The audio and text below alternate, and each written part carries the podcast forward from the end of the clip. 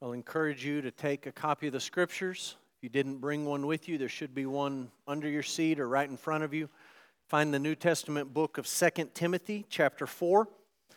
We're reading through the New Testament. We've come through 1 Timothy. This last week we wrapped up 1 Timothy and read 2 Timothy.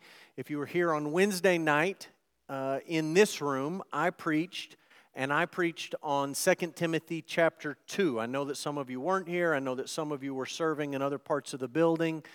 Uh, 2 Timothy 2 is what we talked about Wednesday. And I told the Wednesday night group that the Wednesday night sermon was really part one, and the sermon this morning was part two. The two topics, the two passages, the two themes fit together and tie together, especially in the context of Second Timothy. So, how I'd like to start this morning is just laying out a big picture view of what was happening in Paul's life when he wrote Second Timothy. Then we'll talk about the big idea and we'll dig into our particular passage in chapter 4. So, if you want to understand Second Timothy, you actually need to go back to a group of books that Paul had previously written. These books are known as the prison epistles. Philippians, Ephesians, Colossians, and Philemon. The prison epistles. Paul wrote these letters while he was in prison. There's a little bit of debate about where he was in prison when he wrote them, but most Bible scholars seem to agree that he was in prison in Rome under house arrest. You can read about this in the end of the book of Acts, Acts chapter 28. The book of Acts ends all we know is that he's under house arrest, he's in prison. And tradition picks up at that point. And tradition tells us, not the Bible, but tradition tells us that Paul was released from house arrest. He was cleared of all the charges the Jews had brought against him. He continued to travel, he continued to preach, he continued to plant churches. And at some point, he was arrested again and he was taken back to Rome and his conditions, the second time he was in prison in Rome, were not as nice as his conditions the first time that he was in Rome. So the first time he was in prison, he was under house arrest. The second time that he was in prison, he was located in what's called the Mamertine prison. This is a site that you can visit in Rome today. There's a building that's been built on top of this site. You can go through a doorway into a, a room where there's some artifacts and some uh, things from church history, but then you can go down into the bottom level where the prison actually was. And it's just a small room, stone floor, stone walls, stone ceiling.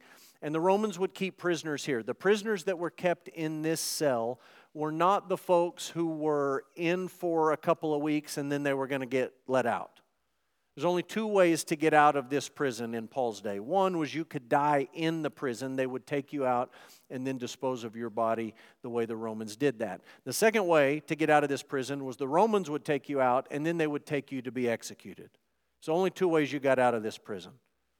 Paul, we know, was a Roman citizen, so he was not eligible for crucifixion. So, again, church history kicks in here, and there is a Roman historian from the fourth century named Eusebius who tells us that Paul was taken out of this prison during the reign of Nero and he was taken to execution where he was beheaded. Now, Second Timothy is the very last letter that Paul wrote, and he wrote it while he was a prisoner in the Mamertine prison in Rome. It's the very last letter, the real prison epistle, if you will, of Paul's letters. If you want to know what Paul's life was like here in his final days, you can read the end of 2 Timothy in chapter 4, beginning in about verse 9. And we talked about some of this on Wednesday. I won't rehash all of it. Essentially, what you see beginning in verse 9 of 2 Timothy 4 is that Paul was lonely, he was cold, he was bored, he knew that his life was coming to an end, he had been abandoned by most of his friends. Many of his coworkers had turned their back on the gospel. At least one had fallen in love with the world, Paul says. And life was just pretty bleak for Paul. And he writes this letter to Timothy as sort of the last charge to a young man that he viewed as his son in the faith. his protege, somebody that he had mentored, somebody that he had left behind in Ephesus to pastor one of the most important churches in the ancient world. So that's the setting for 2 Timothy. Our passage is chapter 4, verse 1 to 5. And the big idea, as I want to set it before you this morning, is this. As the church, we are called to make disciples of all nations. As Christians, as followers of Jesus, as members of a church, we are called to make disciples of all nations. Now, understand that that big idea comes directly from Matthew 28, and our passage is 2 Timothy 4. So stay with me. Let's read 2 Timothy 4 1 to 5, and then I'll try to connect some of these dots as we go. This is the Word of God, 2 Timothy 4 1. Paul says to Timothy, I charge you in the presence of God and of Christ Jesus, who is to judge the living and the dead, and by his appearing in his kingdom, preach the word. Be ready in season and out of season, reprove, rebuke, and exhort with complete patience and teaching. For the time is coming when people will not endure sound teaching but having itching ears, they will accumulate for themselves teachers to suit their own passions and will turn away from listening to the truth and wander off into myths. As for you, always be sober minded, endure suffering, do the work of an evangelist, fulfill your ministry. That's the word of God. Let's pray together. Father, we thank you this morning for the book of Second Timothy. We thank you for this look into Paul's life and into his charge to Timothy. Lord, we ask that you would give us wisdom this morning as we think about what this passage means for us as a church. Guide our thinking. We pray in Jesus' name. Amen. So I mentioned just a moment ago the big idea I have taken word for word, not from 2 Timothy 4, but from Matthew 28. We talked about Matthew 28 Wednesday night. Matthew 28 is a passage that we typically refer to as the Great Commission. It's an interesting way to refer to that passage because all of the Gospels, each of the Gospels, has a passage where Jesus commissions his disciples to go out into the world with the gospel. But we tend to look at the one in Matthew 28 and we tend to say this is the Great Commission when I say to you the words, the Great Commission, if you have any church background at all, and you hear me say the Great Commission, your mind instinctively, I think, as an American, goes towards something that happens on the other side of the world. Great Commission. Got it. Matthew 28, that's the stuff that our missionaries do when we send them to the other side of the world. But the Great Commission is not just for missionaries, the Great Commission is for Christians. And on Wednesday night, we talked about Jesus prefacing the Great Commission with the words, All authority in heaven and on earth have been given to me. We obey the Great Commission because the one who has all authority in the cosmos has told us to do something. And the one thing that he tells us to do in Matthew 28 18, 19, 20 is make disciples. That's the one command at the end of Matthew 28 make disciples. As you're going, make disciples. When you share the gospel and people get saved, you baptize them in the name of the Father, the Son, the Holy Spirit. You teach them to obey everything that I've commanded you. And as you do this, as you go about the process of making disciples, Jesus says, I will be with you always, even unto the end of the age. And the call is to make disciples. That is not just something that happens on the other side of the world. That is something that Jesus intends to happen within our homes and within our church.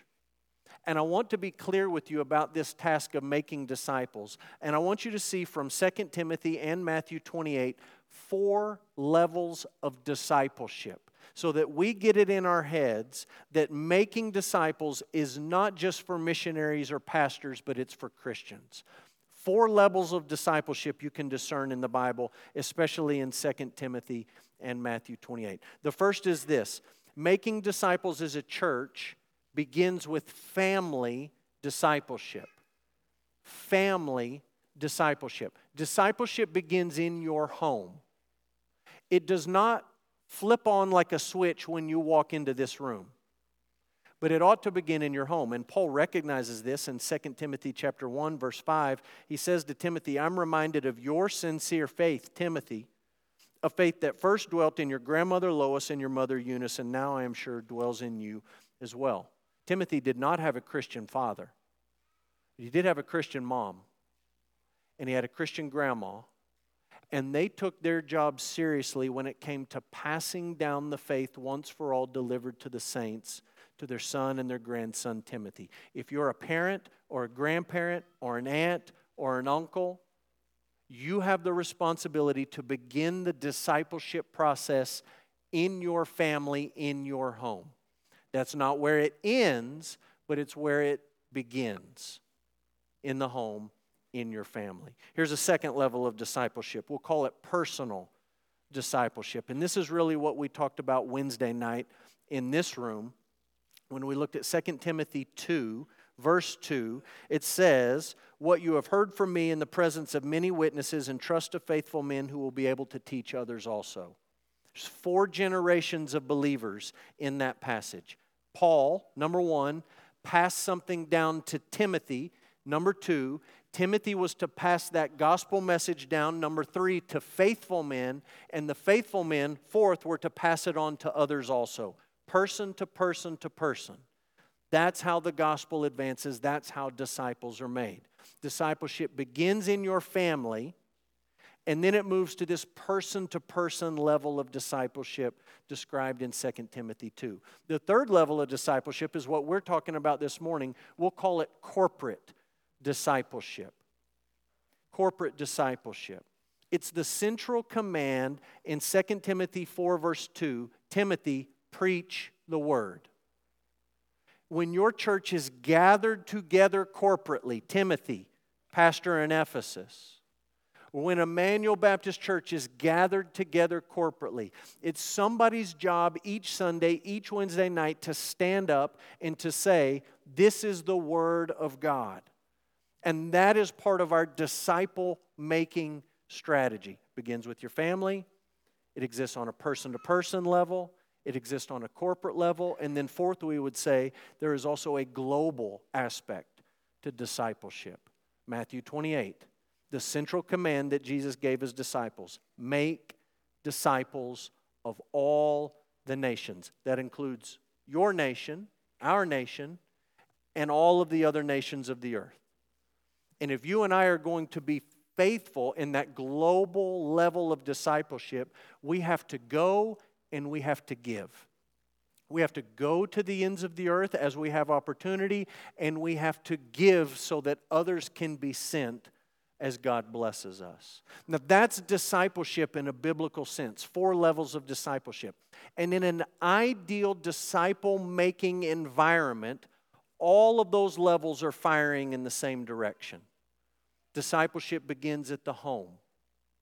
Discipleship takes place on a person to person level. Discipleship takes place on a corporate level for us as a church family. And then discipleship moves out of this building to the ends of the earth when we think about taking the gospel to the nations. Now, our focus is on one level of that discipleship. It's not to say that others are not important it's just to say that our focus in 2 Timothy 4 is on the idea of corporate discipleship. In this command, Paul to Timothy, preach the word. Preach the word. Let me invite you into some of the awkwardness that pastors experience in life on several different levels. One level of awkwardness is that if you are in a social gathering and food is about to be consumed, people assume that you as a pastor have never put food in your mouth without saying a prayer first.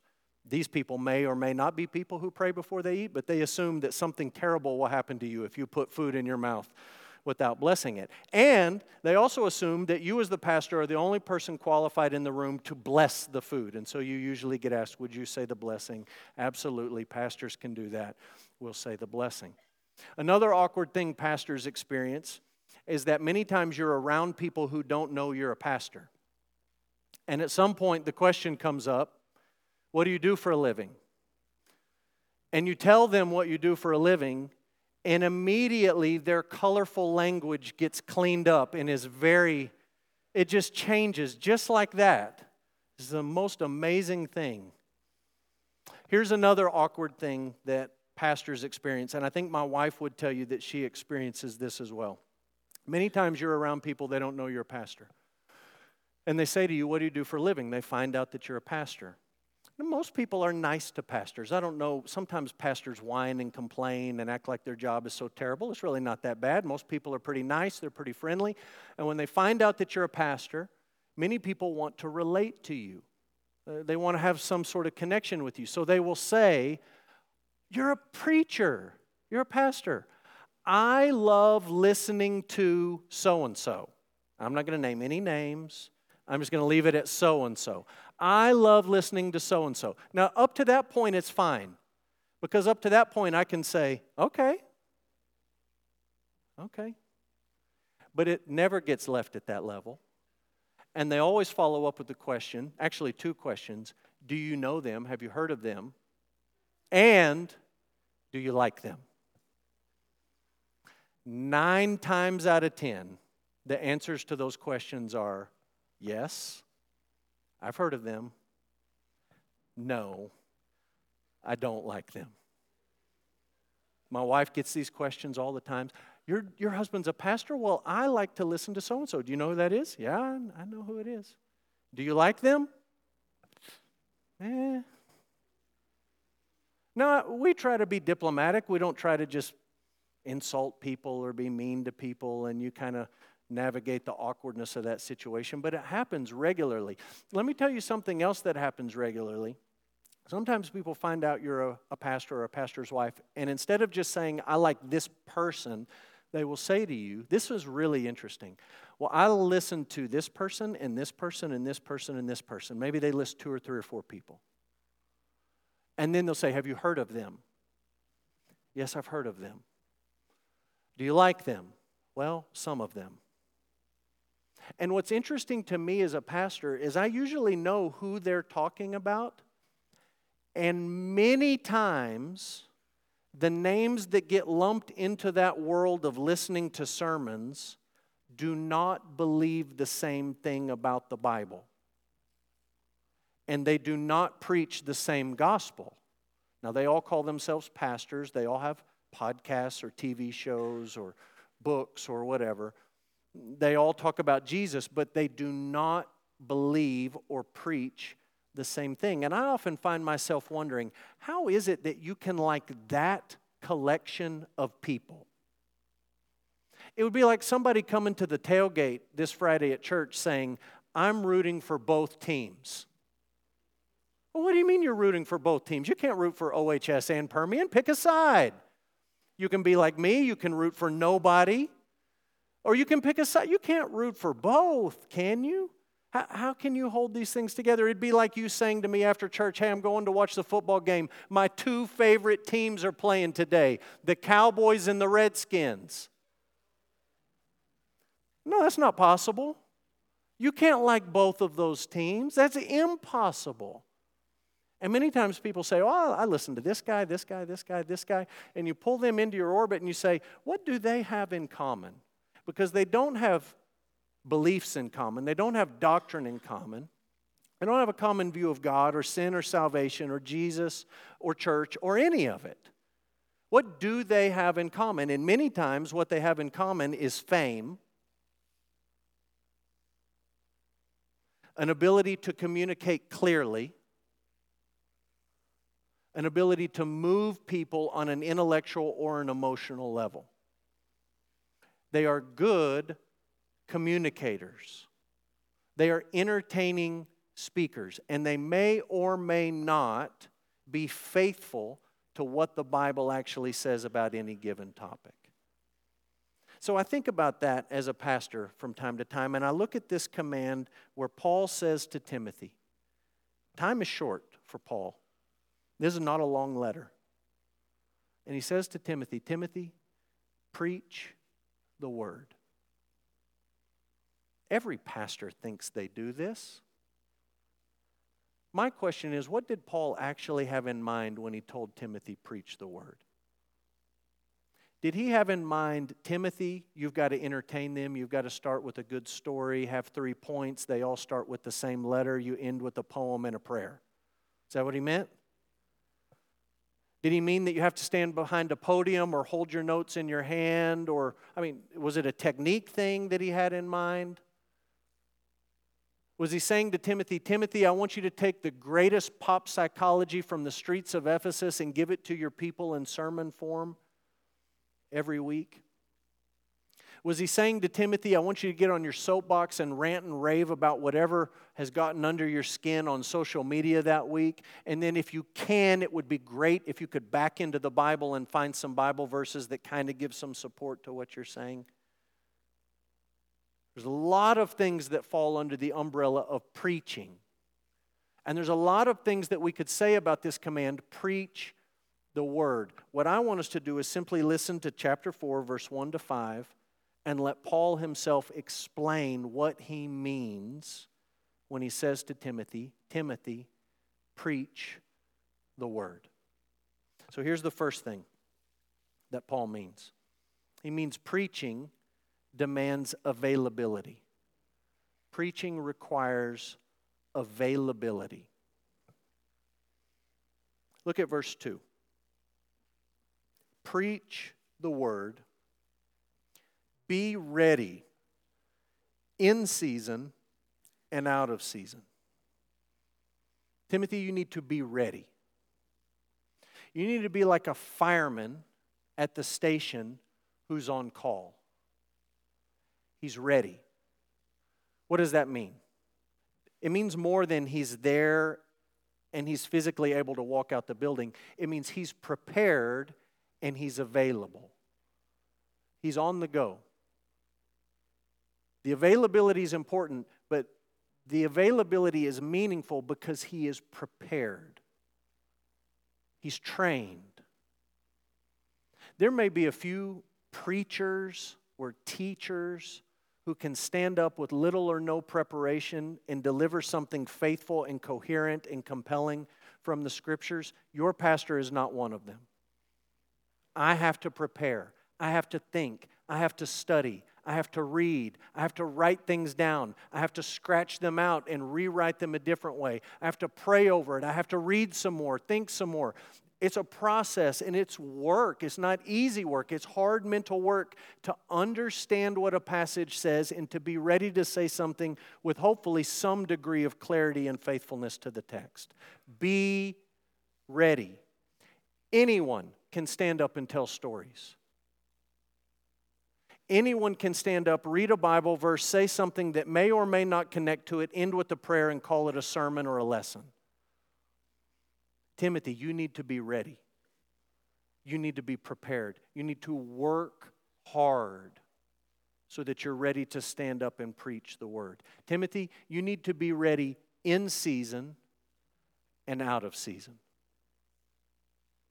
Timothy, when it's convenient for you, and when it's not convenient for you, you've got to preach the word. Timothy, when you wake up on Sunday morning and you feel very close to the Lord, and believe it or not, preachers wake up on Sunday mornings and sometimes they just want to hit snooze. In season and out of season, Timothy. Timothy, when you know that you're going to speak to people who want to hear from God, and Timothy, when you know that you're going to speak to people who do not want to hear what God has said, you got to be ready. And you got to preach the word in season and out of season. I can tell you, I preached a funeral not that long ago, and you could literally draw a line down the middle of the room. This half of the room, very eager to hear what the Bible had to say about life and death. This half of the room, not very eager. In season and out of season.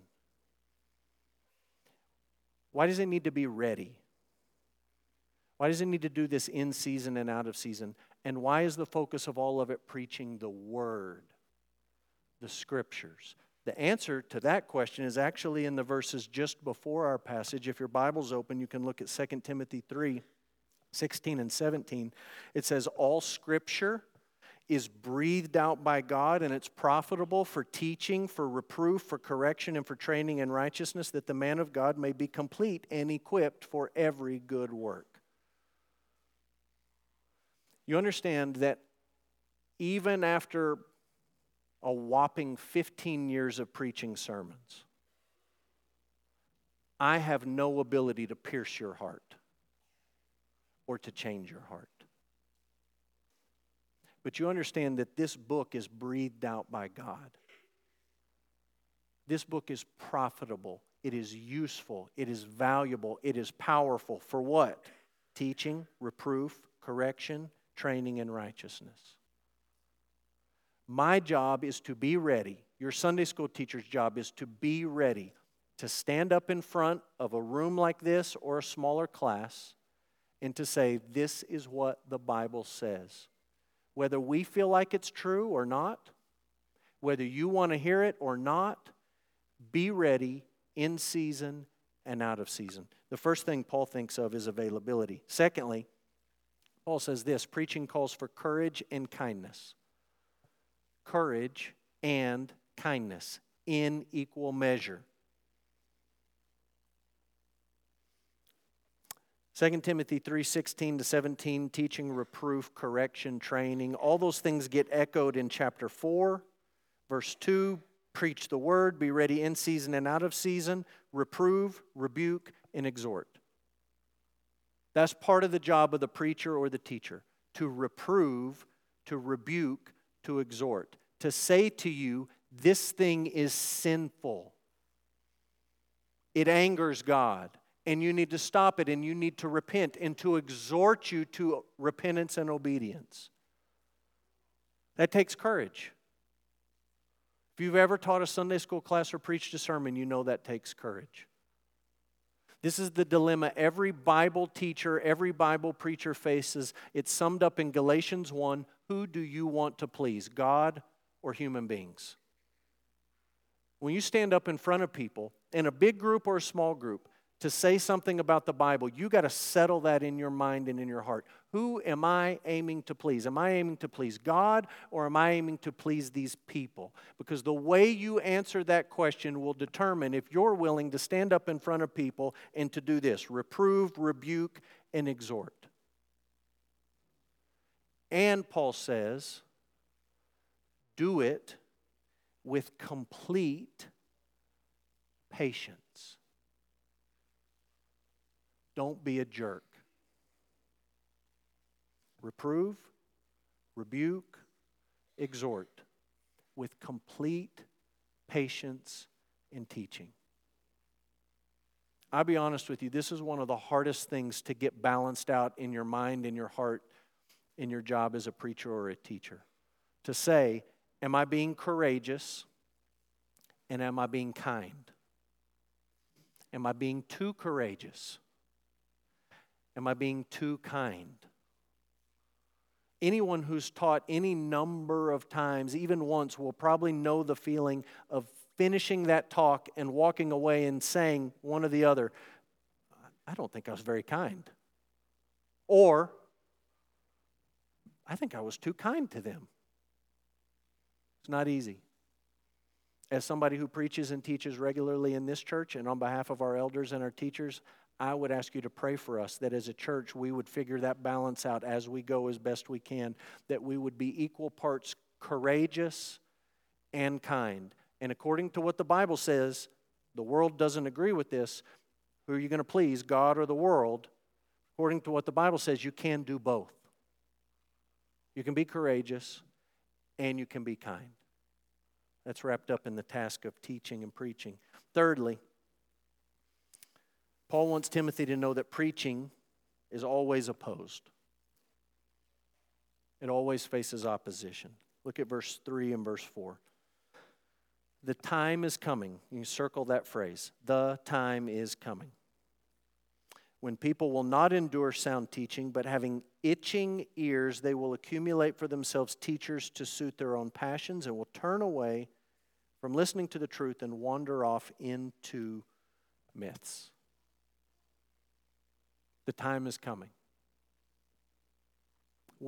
When is that time? If you've read 1 Timothy and 2 Timothy, you know that that time was in Timothy's day in Ephesus. That there were people. Paul says this to Timothy there's people who have wandered off from the truth and they're following myths.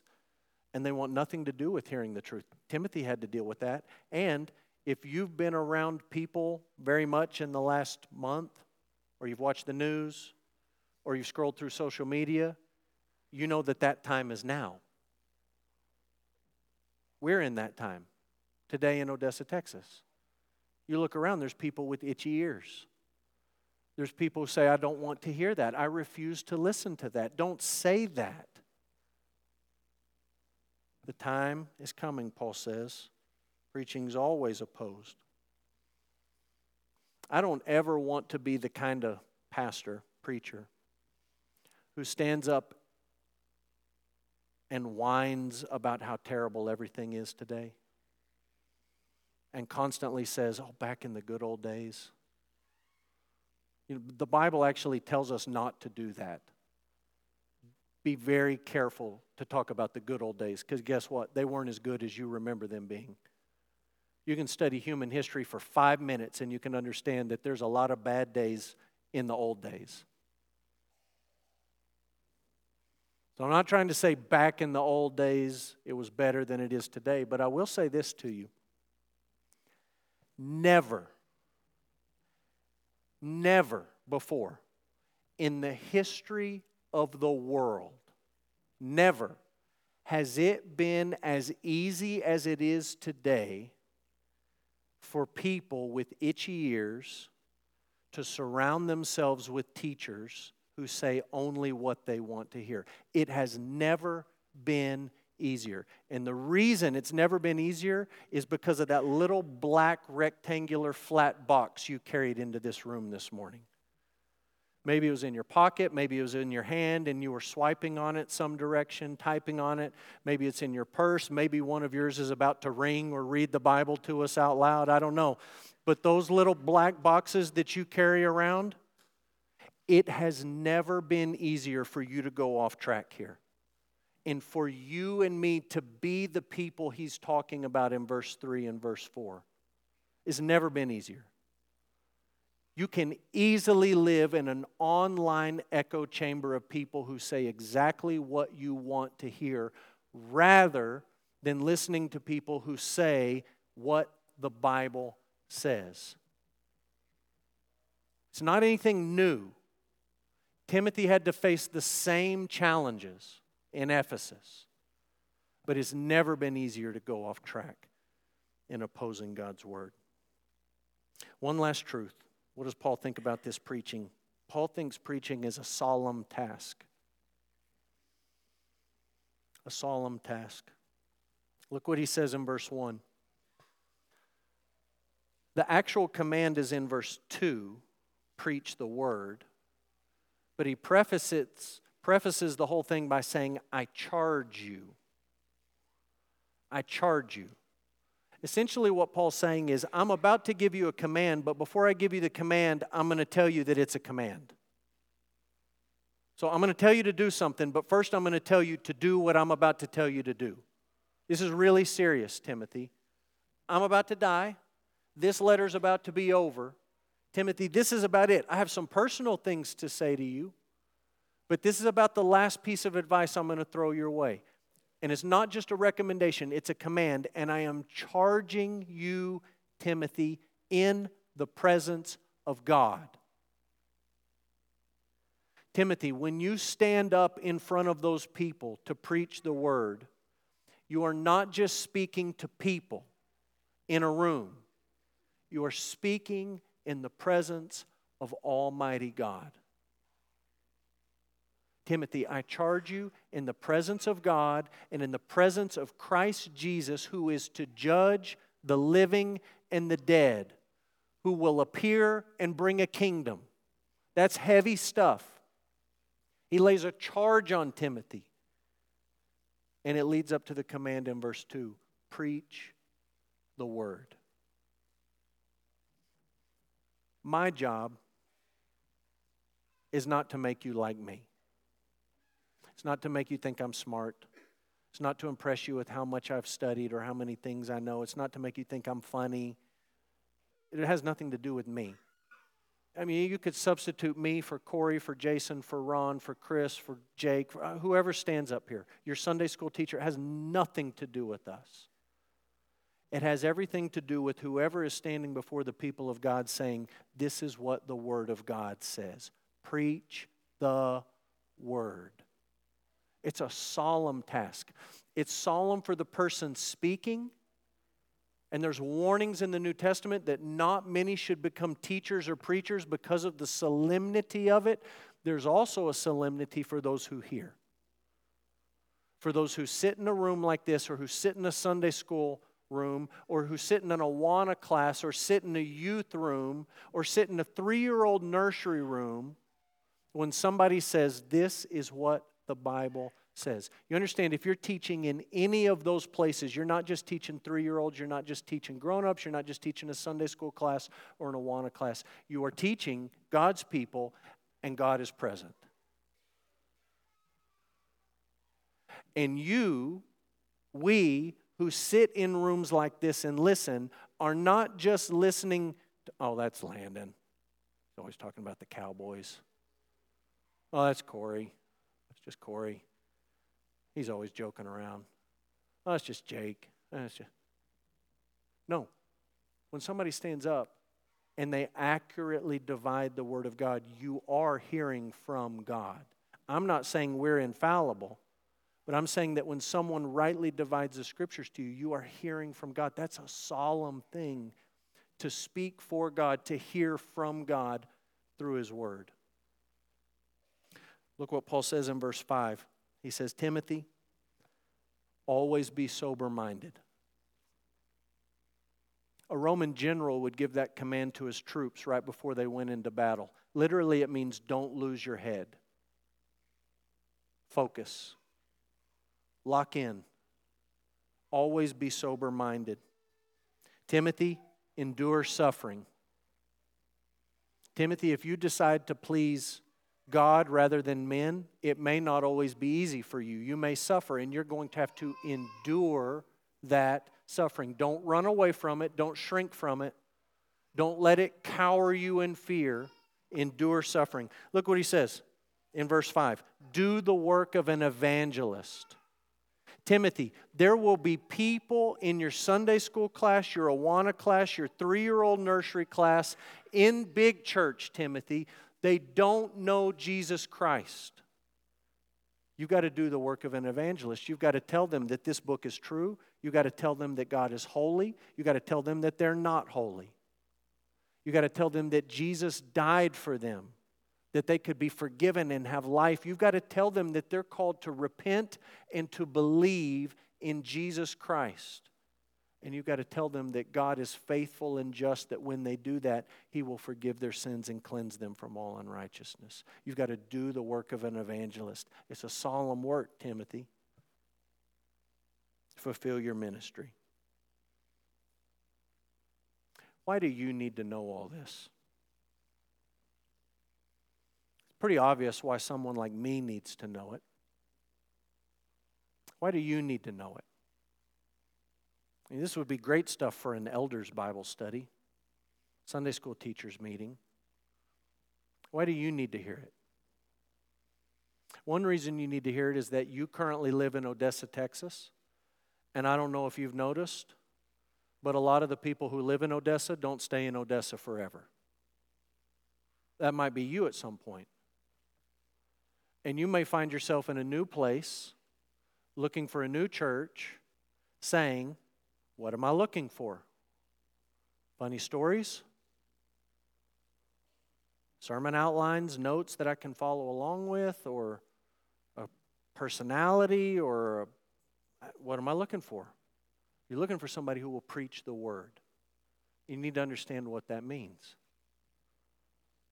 Another reason you need to know it is that as I look around the room, I see an awful lot of people in our first service and in this service who do an awful lot of teaching at our church Sunday school, Awanas, VBS, camps, retreats, ladies' Bible study, men's Bible study, small groups. There's a lot of you who do that. You need to understand what it means to preach the word, to teach the word of God. I look around the room and I see people who come here to this place, to this room, and you sit here and we sing songs together and you listen to me or one of the other guys speak. You need to know what to expect when you come into this room. No one's put it on a performance for you. I went to a performance Friday night. The performance. I paid to go, bought a ticket, went, thought it was pretty good. When I left, me and my wife evaluated. Did you like it? It was pretty good. I thought it was pretty. I like this part. I didn't. This part was not that good, but this part was good. So performance. This is not a performance. No one's performing for you. And you can leave and do all the critiquing you want to do. It's not a performance. It's a worship service where the people of God gather together and believe it or not, hear from God. That's a solemn thing. That is way too solemn for you and I to walk out of here and say, well, preacher went five minutes too long. Kind of annoying. Well, the band didn't play the song the right way, the way I like it. Kind of bothered me. So and so didn't even talk to me in the hallway.